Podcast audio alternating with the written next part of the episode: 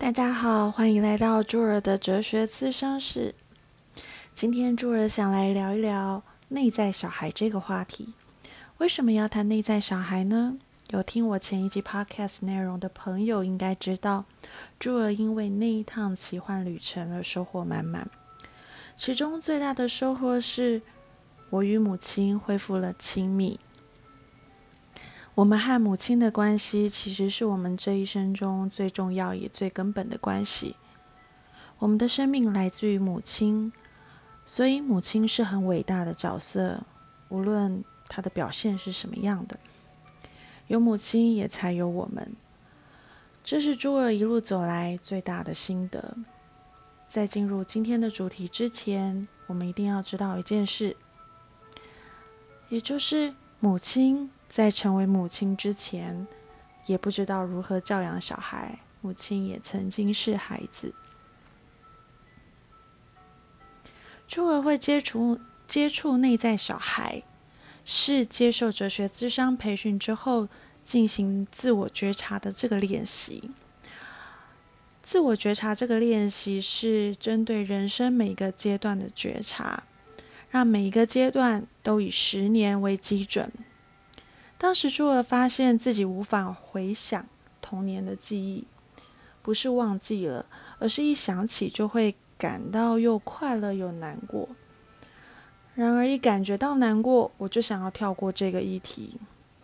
加上过去的习惯是习惯用脑在思考、在生活，啊，那时候认为如果要有效率的达成我在生活中所设定的各种目标，例如完成报告。写论文以及工作等，最快的方式就是将情绪以及感受压在心底。一旦碰到会让自己有情绪的议题，我就跳过。同时，我会合理化自己跳过议题这个行为。所以，朱尔很能理解练习自我觉察这件事情对某些人来说是非常困难的，因为朱儿也曾经经历过。但是，越想要避开的，就是最需要面对的。这个是人自我成长的关键。而朱儿在修复与母亲的关系这一关，其实曾经卡住好一段时间，一直到朱儿好好的跟自己的内在小孩谈过之后，才有大幅度的进展。这是一段不是很容易的过程。一开始，朱尔根本无法进行与内在小孩的谈话，因为逃避以及压抑感受是我累积了很久的习惯，加上大脑中有很多的理论可以马上运作，因此我只要尝试一说话，就会出现另外一个我来反驳。如果最近大家有看，四楼的天堂这部影集，其中谢云谢盈萱她演的那位女心理师张琪，她每次有内心戏时，就会出现红黑衣服的两个张琪在拉扯。这对朱儿来说真的很贴切，因为我在那一段时间也常常是这种情况。往往内在小孩还没出现，我就已经烦躁的不想要再继续了。但是在一次又一次的练习之后，我终于见到了我的内在小孩。他坐在黑暗的角落里，遍体鳞伤。我看到这样的小猪儿，我看我哭到说不出话。这一次，我狠狠的哭了一夜。在接下来一次又一次的谈话中。小猪儿告诉我，他从来没有恨过任何人。他身上的伤，也不是妈妈小时候的打骂所留下的。他很想好好的爱我，但是我总是把他关在黑暗的角落里。渐渐，我发现，原来小猪儿的伤是我给他的。我在成长的过程中。每当我遇到挫折或者是受伤时，小猪儿会出现来安慰我，但是我会怪他幼稚，不了解这个世界有多黑暗。我把气都出在小猪儿的身上，我要他长大，要他世故一点，别再天真的以为一切都可以用爱来化解。当我以为我长大时，小猪儿也已经伤痕累累。我对小猪儿是又心痛又内疚，但神奇的是，与小猪儿的谈话真的带来了疗愈的效果。我逐渐得到平静，已经可以开始，可以跟每一个时期的自己对话。于是，我就将与小猪儿的对话做了记录、存档，以为我已经跟内在小孩达到完全的和解。这个议题可以打勾，check 完成了。我再一次面对内在小孩这个议题，是我参与了某一个成长课程的收获。这个课程全部都是实践，它没有理论的讲解或说明，全部都是以实际的身体力行所进行的。我在这个课程中收获非常的大。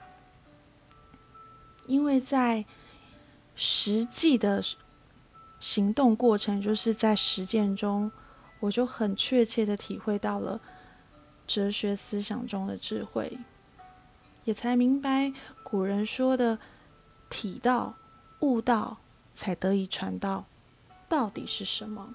这个“道”是道理的“道”。在上课的过程中，有一个很重要的关键时刻。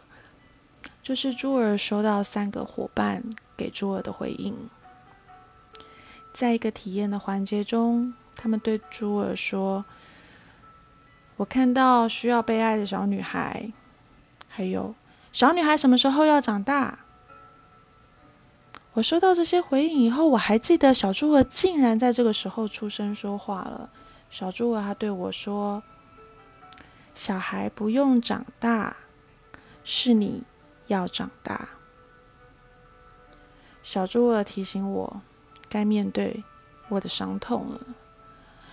于是我通过这些伙伴的陪伴，面对了自己的创伤。关于这个创伤疗愈的故事，猪儿会在之后要谈的相关主题中分享，就不在这次这一次的主题中多说了。那也因为这次的课程。我又再一次开始跟我的内在小儿、小孩、小猪儿说话。我们一起回忆童年。透过小猪儿的眼睛，我发现我们有这样的妈妈很幸运，因为我们的妈妈是如此特别，使得我的童年如此的多彩多姿。虽然她的打骂这个管教方式是有一点。有一点有有一点过于严厉了，但是好像并不是只有带来伤害，而且也许妈妈那时候不知道我受伤了。于是朱儿随后又再更进一步的与妈妈在讨论，还有在在谈一些关于打骂教育这个议题。那也因为谈论了之后更了解彼此了，我与妈妈的关系就又更亲近了。隔了一段时间，就是说我参与那个成长过成长课程之后，又隔了一段时间，朱儿有一位好朋友，他是海宁格新加牌的导师，那他就邀请朱儿参加加牌师的培训。透过新家族排列这个方法，朱儿彻底整合了每个时期的自己。当朱儿看见每一个时期的自己最终合而为一时，那一刻，朱儿心中是满满的感动。除了更确认自己的初衷，也明白了灵魂的使命是什么。所以，新家族排列。与哲学智商两者搭配进行，是可以更好的进行自我认识、修补破碎的灵魂、重新整合自我以及发现灵魂的使命的。那回到今天的主题，内在小孩需要长大吗？我的看法是，我们每一个人是由每一个时期的自己形塑而成，每一个时期的自己都各不相同。就像朱尔在家族排列中看见每一个时期的自己，他们各自独立又彼此相关。就像儿童时期的朱尔与青少年时期的朱尔性格并不一样，但他们最终都会被成年时期跟成熟时期的朱尔爱护以及引导着。这些一幕幕在加牌场上的画面，就让我明白为什么。之前那一天，小猪儿会跟我说：“小孩不用长大，是你要长大，因为小猪儿永远不会消失啊。”我的长大是来自于我与每一个时期的自己达到了相互理解与爱着彼此，带着每一个时期的自己的爱与能量，继续完成自己。内在小孩的原型理论来自荣格。对这一位心理学界的大师，我是相当的佩服。他超越了当时以西方思想还有信仰等等哲学为主的心理学。荣格他反而是转向东方，然后以东西方神秘学作为探索人类心灵的途径的一位心理大师。他有许多对人类心理分析的原型理论，在百年之后的今天。仍然是有巨大的贡献以及影响，而他对内在小孩的原型理论是朱儿最有感应的。